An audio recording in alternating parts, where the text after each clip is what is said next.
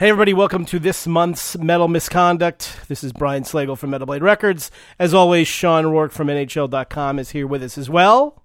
Right, Sean? Yes, I am here. I'm ready to go. He's there somewhere. And we have back again, I think this is the first time we've had a repeat guest, I think. Or has Drew Stafford been on twice? I can't remember anymore. But anyway, Drew was only on once? All right. I was only on once. I think we had Joe Florentine on twice. Oh, maybe Florentine was on twice. Well, anyway, the first real athlete we've had on twice, Mike McKenna from the St. Louis Blues. How are you, sir? I'm great. I'm honored to be the second-time athlete. So it's a cool honor. That's something I didn't really ever set out in life to do, but it's cool as hell. It's just fallen into that. I like it. There you go. You'll always have that tag. So now you grew up in St. Louis, Missouri, correct?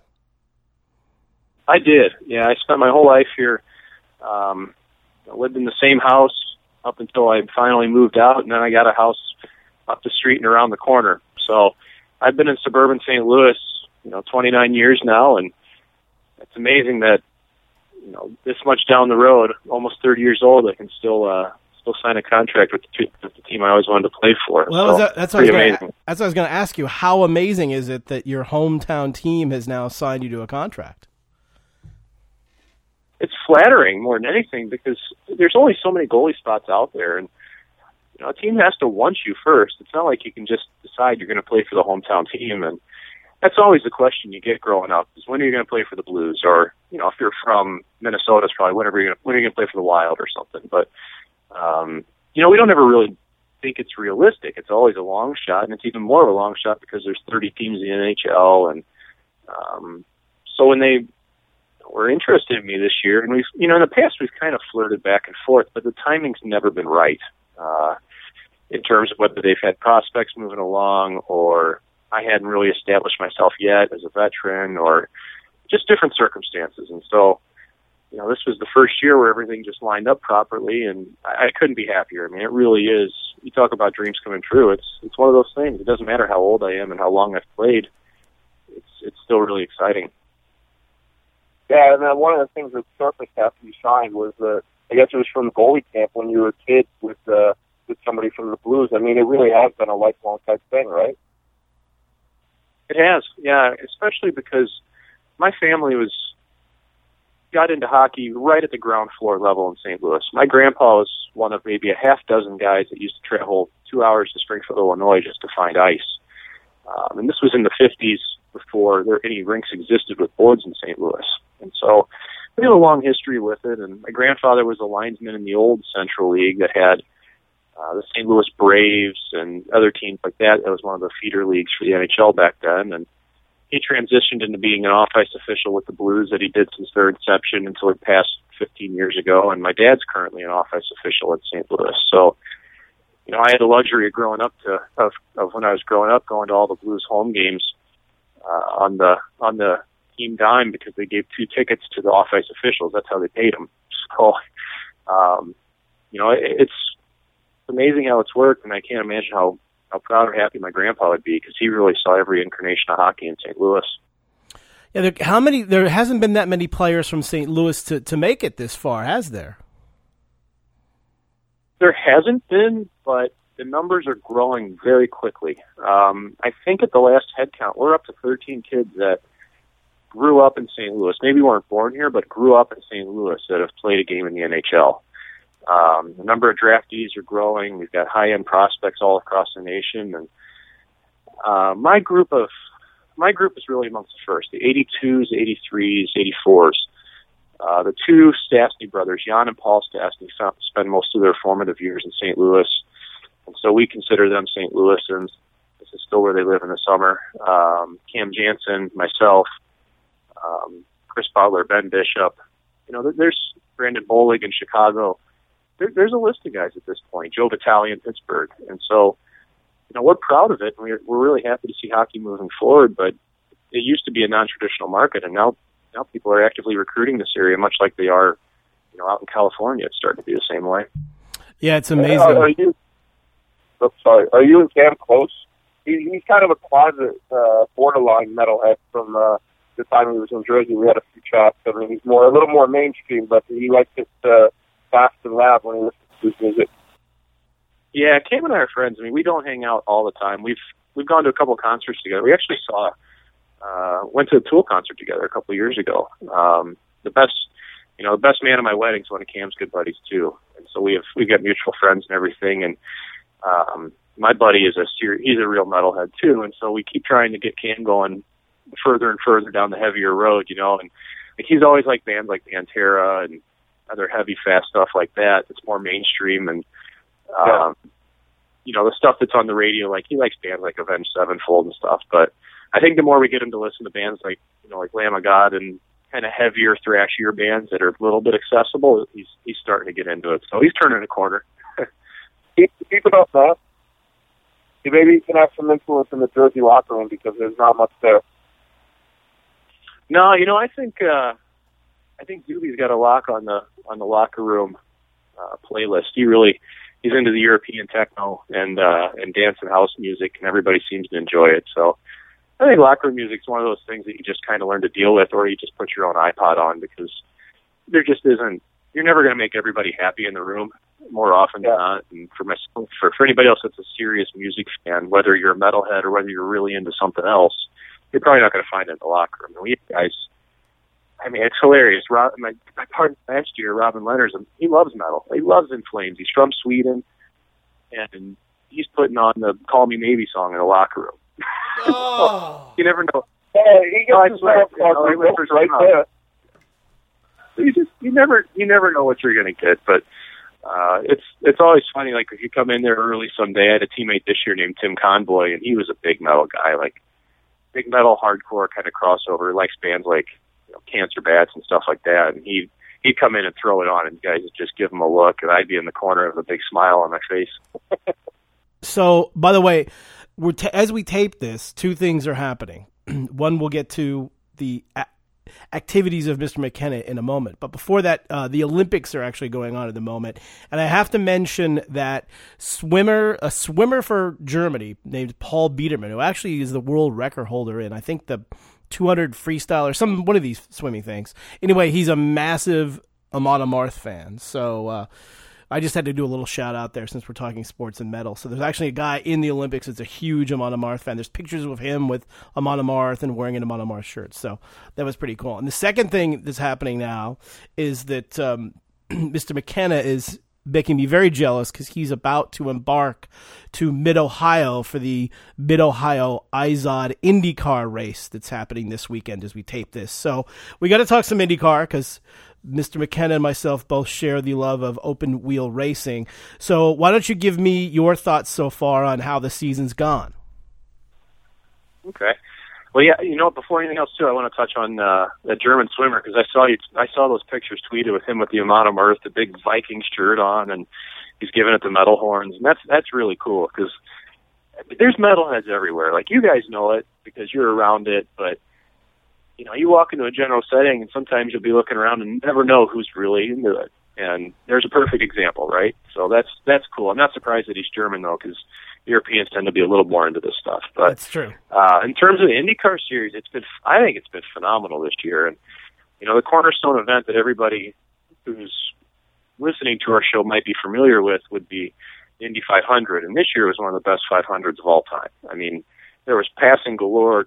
30 passes for the lead. It was a record. I mean, Takuma Sato goes for the win on the last lap and wrecks in turn one. And it was outstanding. And I think the season's been great because just about every track besides maybe Detroit's had a really good race with a lot of action. And they introduced a new chassis this year that seems to be working really well on all the different tracks, because IndyCar is such a diverse schedule. They run ovals, road courses, street courses, and it's been great. I've really enjoyed it, and I can't wait to get to Mid-Ohio and do 3 days of camping before training really kicks in for me again.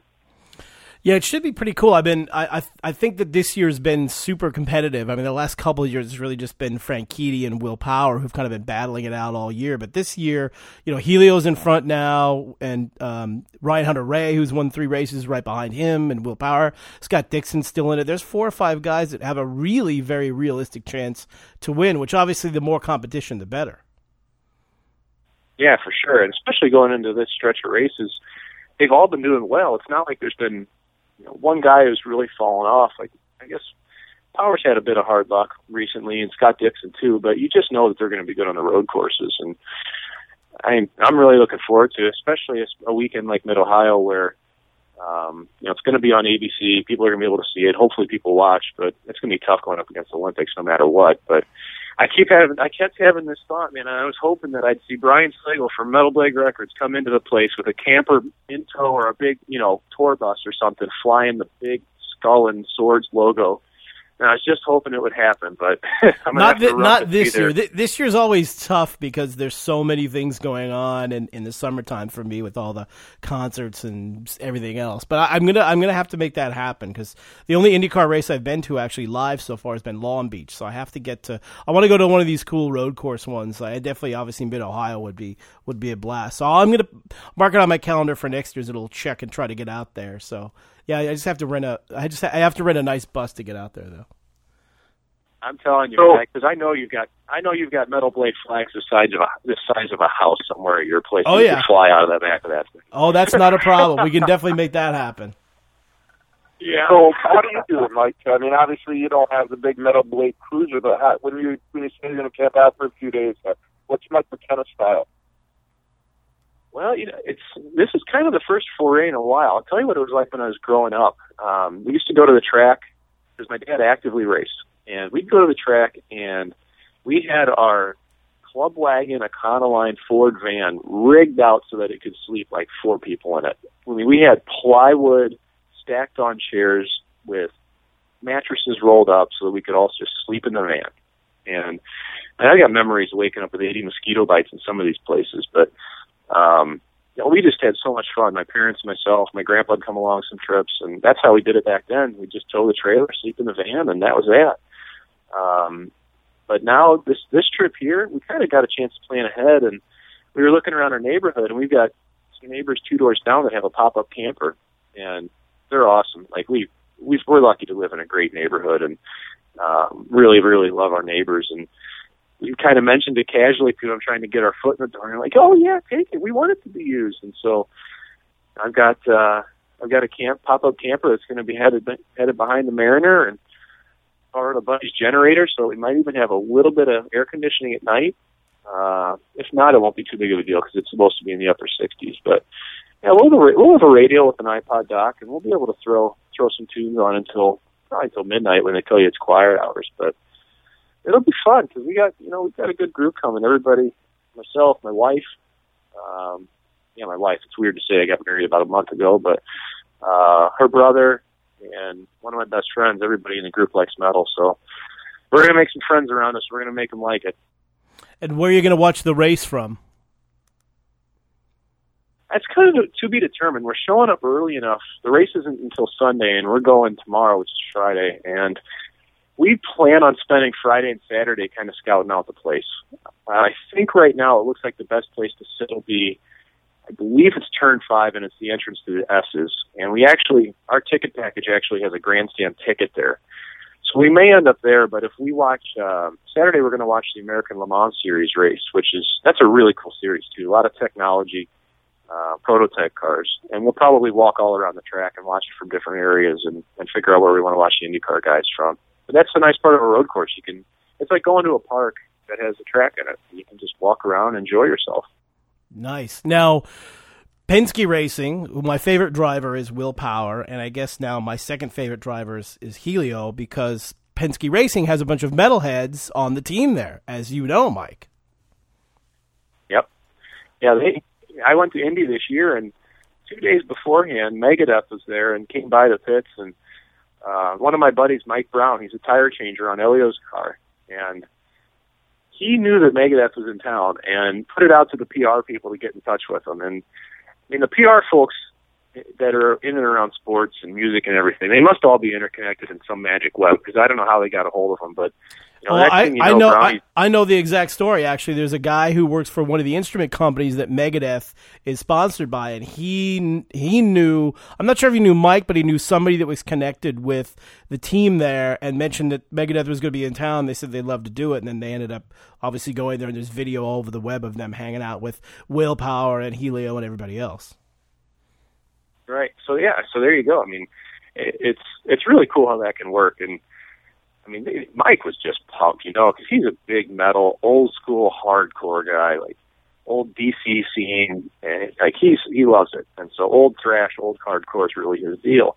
Even some like rockabilly stuff. He's just a straight up, you know, guitar, drum, bass guy. And I showed up the next day, and he had all these pictures with him, and it was a pretty cool moment for him. I mean, because Megadeth are legends, you know, and I think it's not really any different because they're used to being around race car drivers that are pretty, I guess, mildly famous to some degree. You know, it's just like us being hockey players for at least some sort of notoriety, you know, but still when somebody walks in that you've looked up to for, or that you've really enjoyed what they've done for 25 years, that's cool, man. I mean, I can't imagine if I was sitting in a room and somebody like, you know, Mustaine or Hetfield or Chuck Billy from Testament walked in or something, I'd be a little, you know, short on words, but that's cool stuff. I really wish I could have been there with them. I missed them by like a day. Oh, well, I'm good friends with the Megadeth guys, and they had an absolute blast as well. They were freaking out how cool it was, and said everybody was really, really nice. All the crew guys and the drivers were really cool. So they had a good time. It's funny when you have that melding of two sports, you know, or two sports, of sports and music, where you have the big music guys meeting the big, whether it's race car drivers or hockey guys. Both sides say the same thing, like, oh my God, we can't believe we got to do that. We got to meet those guys. The musicians say that, and the sports guys always say that. So it's fun when you see those two worlds collide like that.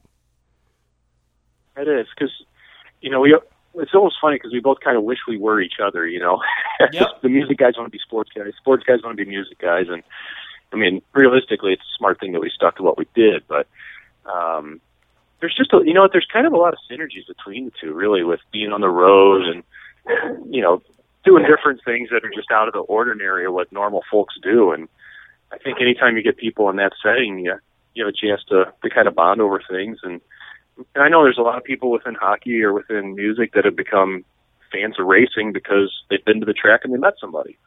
Oh, yeah. And who doesn't want to drive 200 miles an hour? Come on. Sure. I mean, you know, and it's, these guys are brave. I mean, you know, it's, racing is just such a dangerous thing, and sometimes we forget it because, you know, bad things just don't happen very often anymore. And the Dan Weldon incident last year really highlighted that it's still a very real possibility. And these guys are gutsy, man. I don't know of anybody braver, you know, out there in sports. Hey, Mike, are you still allowed to race at all while you're playing hockey, or is that pretty much verboten until you're done? I think that, I mean, if I look hard at my NHL contract, it's pretty much says, if you hurt yourself, you're out on a limb. And so that essentially means that if I go racing and hurt myself, it's my own fault, and my contract's not going to be valid. So, you know, there's nothing in there that will specifically say you can't race or you can't downhill ski, at least in the one that I have.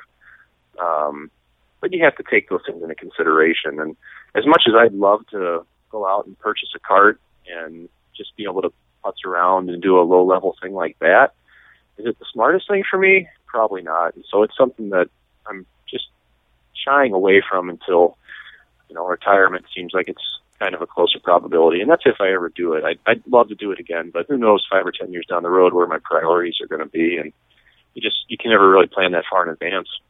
You could be like Brian Johnson from AC/DC, who was part of the 24 Hours of Daytona this year. So you never know. Yeah, that was cool. And I got kind of a cool story from that myself. There's a guy who does commentary on speed. His name is Dorsey Schrader, and Dorsey's a St. Louis guy, raced forever with my dad. I'm good friends with his daughter. We went to school all along together, and Dorsey's a pretty well-known individual, and Dorsey's good at holding court on the weekends. And I guess him and Brian managed to go out a couple nights in advance of that thing, and Dorsey woke up with a pretty bad rod knock, and that's his lingo for a hangover. So, yeah, I think they had a good time, but I mean, that's cool. You're seeing people cross over, like him doing the 24 hours. That's no joke. That's a real race. You've got to be pretty good to do that. And I mean, Bruce, my dad raced an endurance race with Bruce Jenner. I don't think he ever talked to him, but they raced on the same team. He would usually head off to his trailer way in advance of anybody. But, you know, there's examples of guys crossing over and being able to do racing on the side. And it's just something that, you know, I hate to say it, but if you have a fair amount of money, it's pretty accessible and it's a lot of fun to do. So now we're taping this pre-Ohio race, so I'm going to put you on the spot now, and you're going to have to pick a winner for the Mid-Ohio race that you're going to this weekend. Man, you're doing it to me here. Told you I was going to put you on the spot. Yeah, you know, I'm usually not very good at predicting winners, but if I had to for this race, I'm going to pick Scott Dixon, just because I've seen him run away from the field before in Mid-Ohio. And he's been really good in the new chassis, and I think that he's due for a win. But if he doesn't, I mean, Will Power is going to be good for sure. It's a road course. He's always good on them. I'd expect Hunter Ray in the top five. Let's see. Justin Wilson's always good there too, so he might be a sleeper. If you're picking somebody totally out of left field that might end up on the podium, I'd say maybe like a Mike Conway or somebody, just as a dark horse pick. But that's a good dark horse. I'm going to go Scott Dixon. I think he's probably the man to beat this weekend. I did not do my best guess.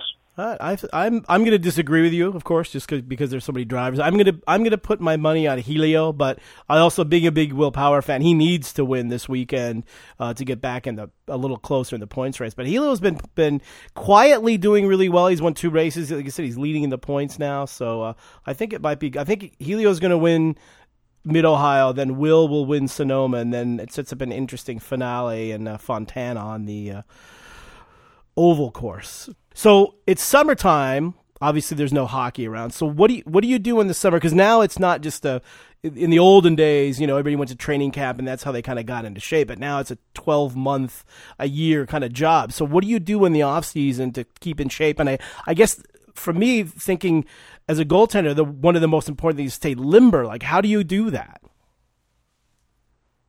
Yeah, you're right about it being a 12-month a year deal, and I'd probably amend that to be like 11 and a half months, because when the season ends, almost everybody just takes 2 or 3 weeks totally off. And it's just, at some point, you got to recharge your batteries completely, decompress from the season, especially as a goalie, because it's such a mental drain. And for me, I haven't done a lot of skating as a goalie yet. I like to put the gear up until about the beginning of August. And you know, we've got about a month and a half until training camp now, so I'm going to start skating again here soon and get my feet back underneath me. But I've actually been playing forward with my dad's men's league early in the morning once a week, and that's a lot of fun for me because it's like playing a different position. As a goaltender, it gets old having pucks coming at you. Every once in a while you want to do the opposite thing, and so that's what I do.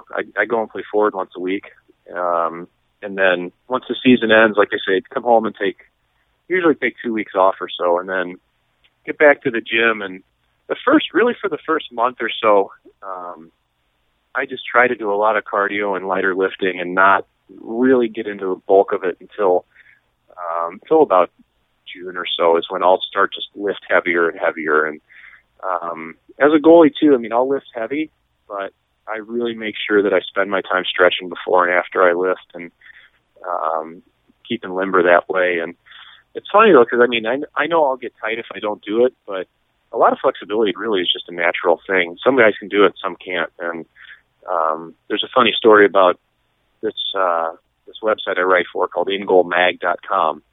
And they had a quick chat with Jonathan Quick about his flexibility. And everybody knows that he's just, you know, massively flexible, Gumby-like in the net. And they asked him what he did, and everybody was expecting like 2 hours a day of stretching. He goes, no, I just warm up just like everybody else.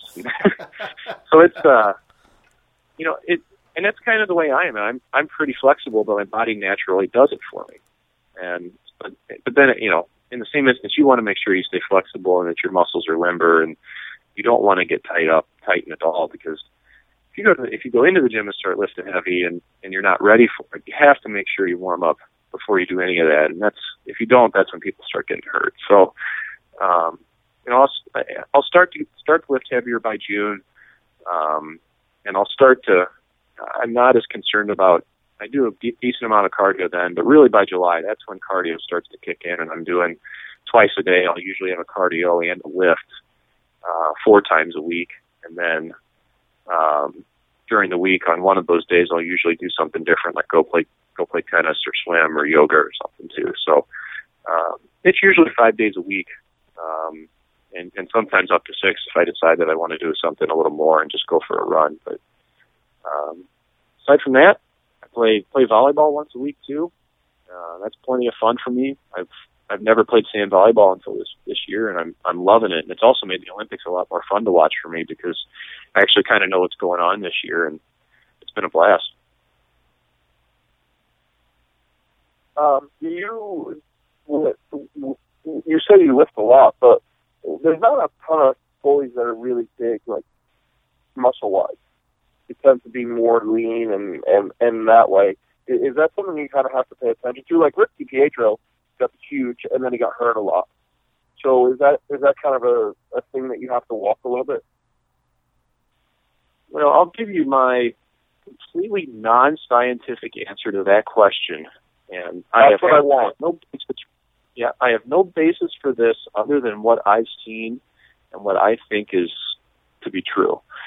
And that is the guys I've seen that are the biggest and the bulkiest and would be considered the strongest that play goalie tend to be the guys that are hurt more often than not.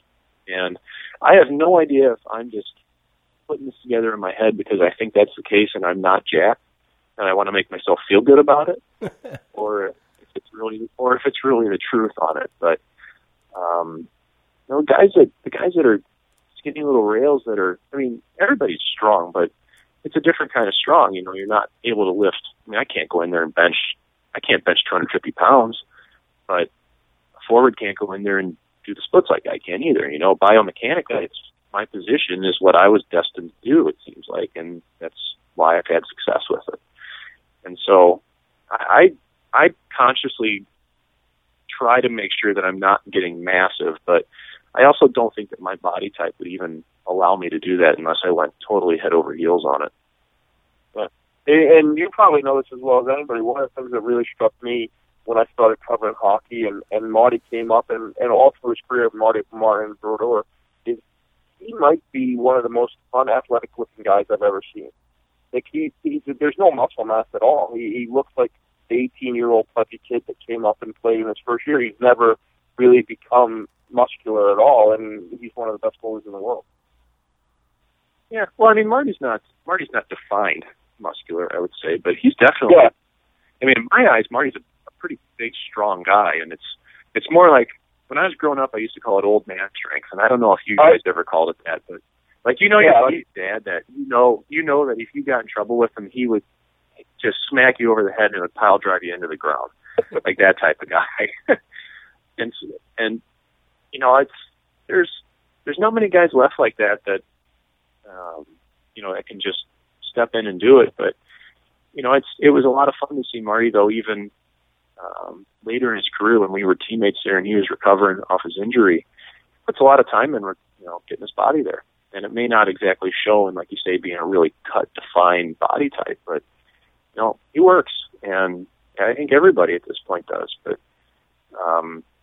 goaltending, so much of it really is, though. I mean, you just have to have that knack for it and that feel, and you know, physically, you can always make yourself better, but if you can't mentally process it and if you can't get your body to be coordinated enough to do it, it's just never going to happen. It seems to me that goaltending is a bit, and don't get offended, is a bit like golf, where it's probably more, almost more mental than it is physical. Is that fair to say? I think it is, because the physical aspect of it relies so much on the mental aspect of it. And, you know, I work goalie camps in the summer, and I actually have my own with a guy named Bruce Racine, who had a 15-year pro career. You know, he spent a year in the NHL, mostly American League, IHL, some in Europe, but this guy knows the game in and out. He's done it forever. And he just harps on it so much that it's just all mental and being able to process this stuff. And when we work these camps and we see kids that are 14, 15 years old who have a lot of natural skill, but the moment something goes wrong, it all goes out the window. Those are the ones we worry about.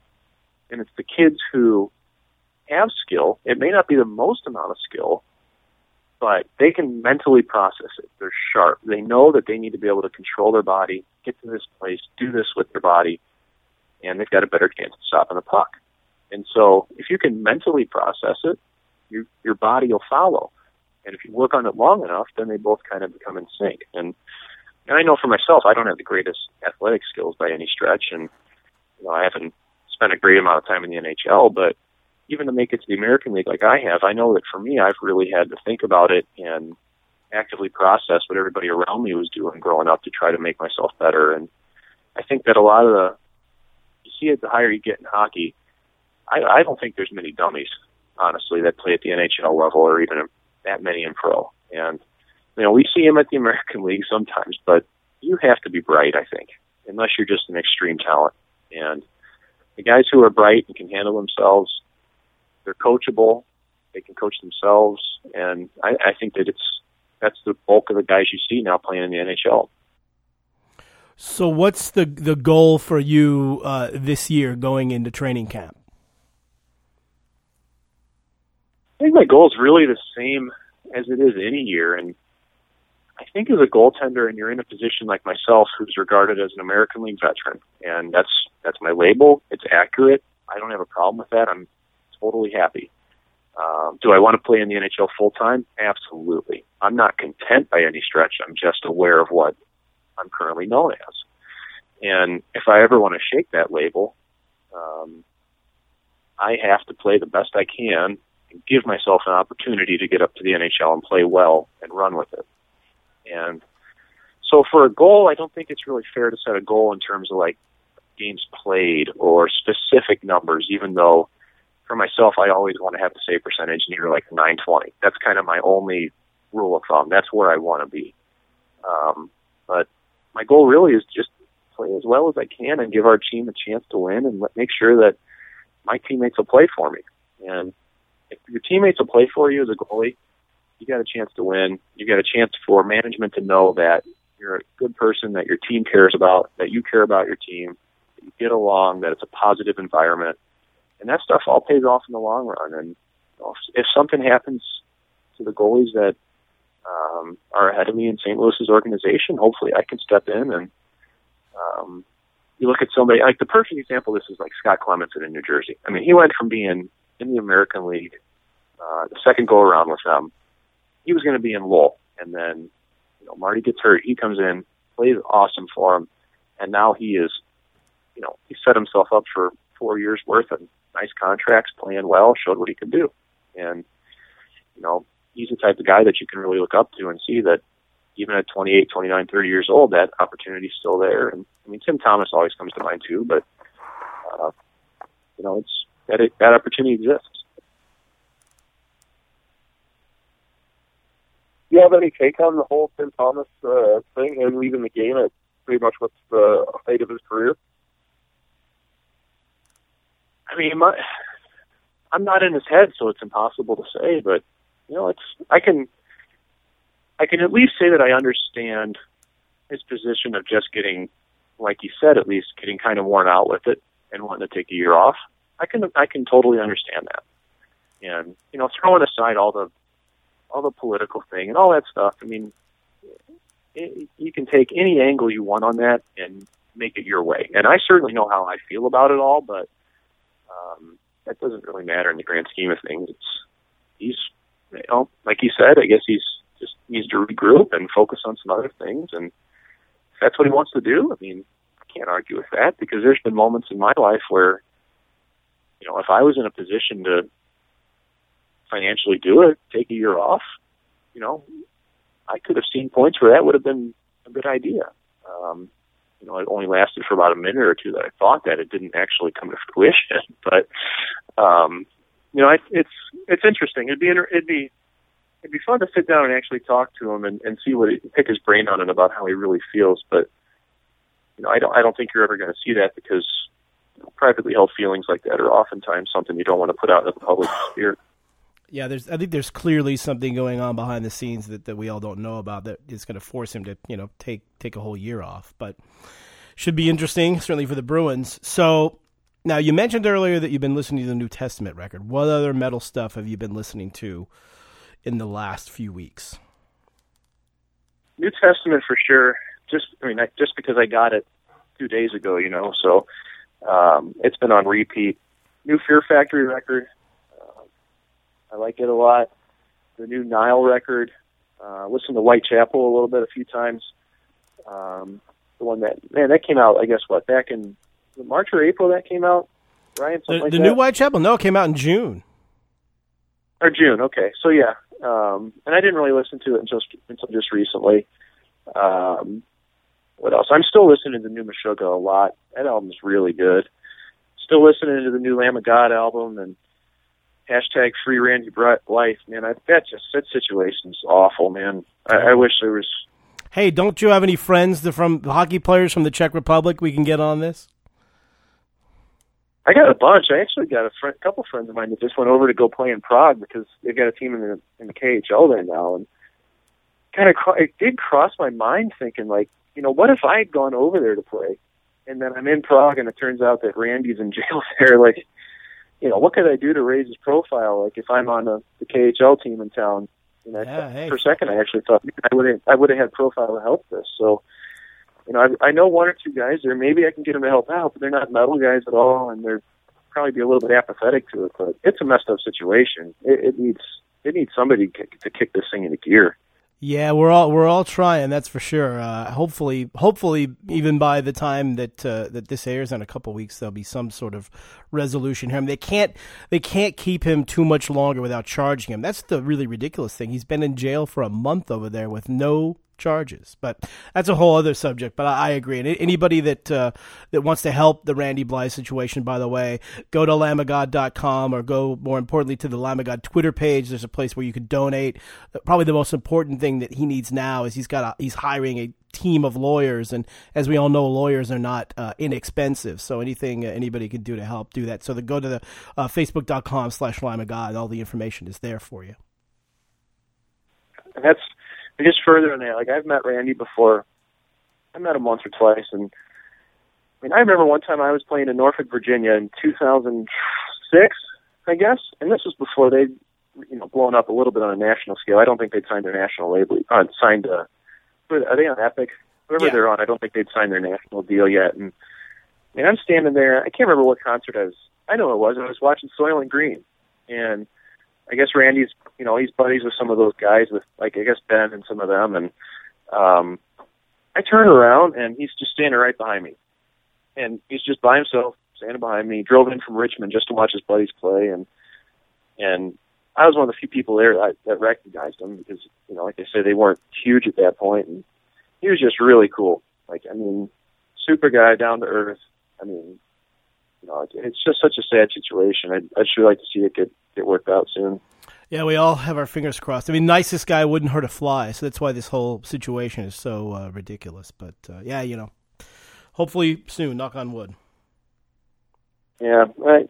And the saddest part of it is that, it just, to me at least, it stems from the stigma of metal, honestly, and the way concerts are, and because, metal concerts inherently, they do have an air of violence to them that's, to somebody who's never seen a show before, they may not realize what it's all about, or that people really aren't trying to kill each other there. And what happened over there with a freak accident of a kid hit his head off of something, and it's just that's a tough go. And the whole metal community. I think we all go to shows with our eyes open and know that it's not you're not actively trying to hurt somebody there, but it's a violent release of energy, and that's the way it is for a lot of people.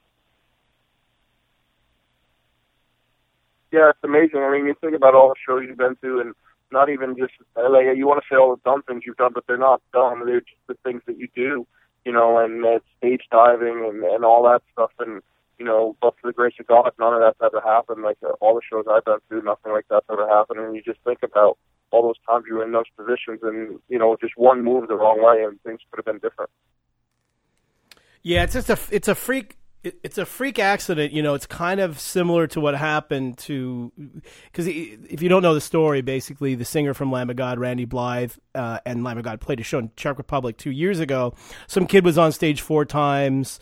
The security kept throwing him off. The 4th time he went off, hit his head.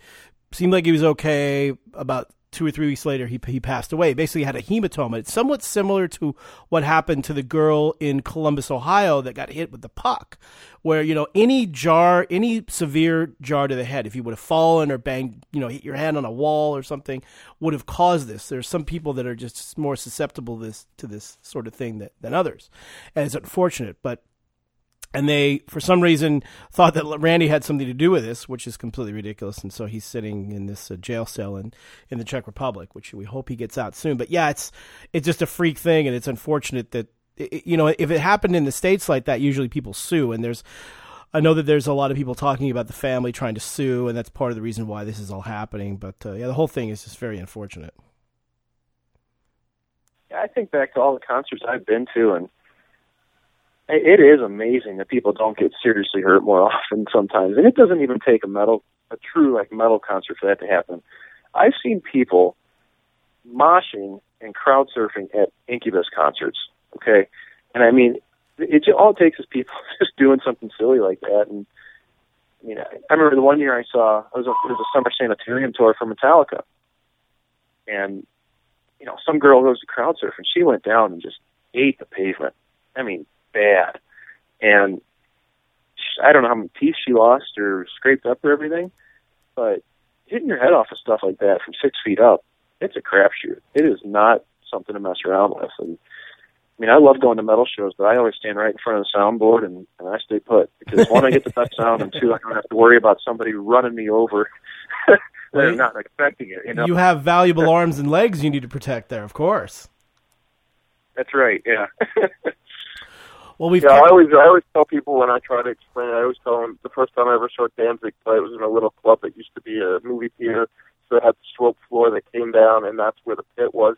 And I walked in not knowing what was happening. I was, you know, 18 at the time probably, and I'm like, oh, this looks great. This is just like hockey. This is going to be awesome. And somebody caught me with my head down and ran right over me. I still had the footprint on my sweatshirt, and I hit my head on the floor, and I literally thought, you know, I was going to get run over, and stampeded to death. And then the next day I knew there was a ring around me. Somebody picked me up and, you know, got me out of there before I actually did get hurt, and made sure, because the guy actually, you know, just lined me up for fun. He wasn't trying to mosh or anything, caught me with my head down, and they made sure he was done. Like, and after that day, I was always like, hey, this is awesome. Like, it's community. They're going to take care of each other. They're looking out for each other.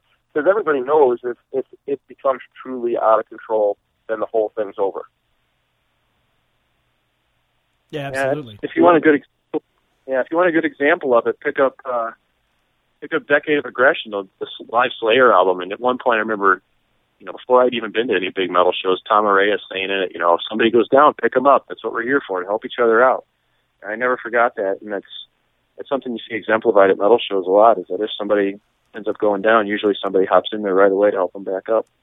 Sounds good. Well, Mike, thank you so much for hanging out with us again. As always, you are a spectacular guest, and we much enjoy you being here. Have fun at Mid-Ohio. We will be looking at you. And if you're going to the Mid-Ohio race and you hear metal coming from somewhere, that's probably Mike.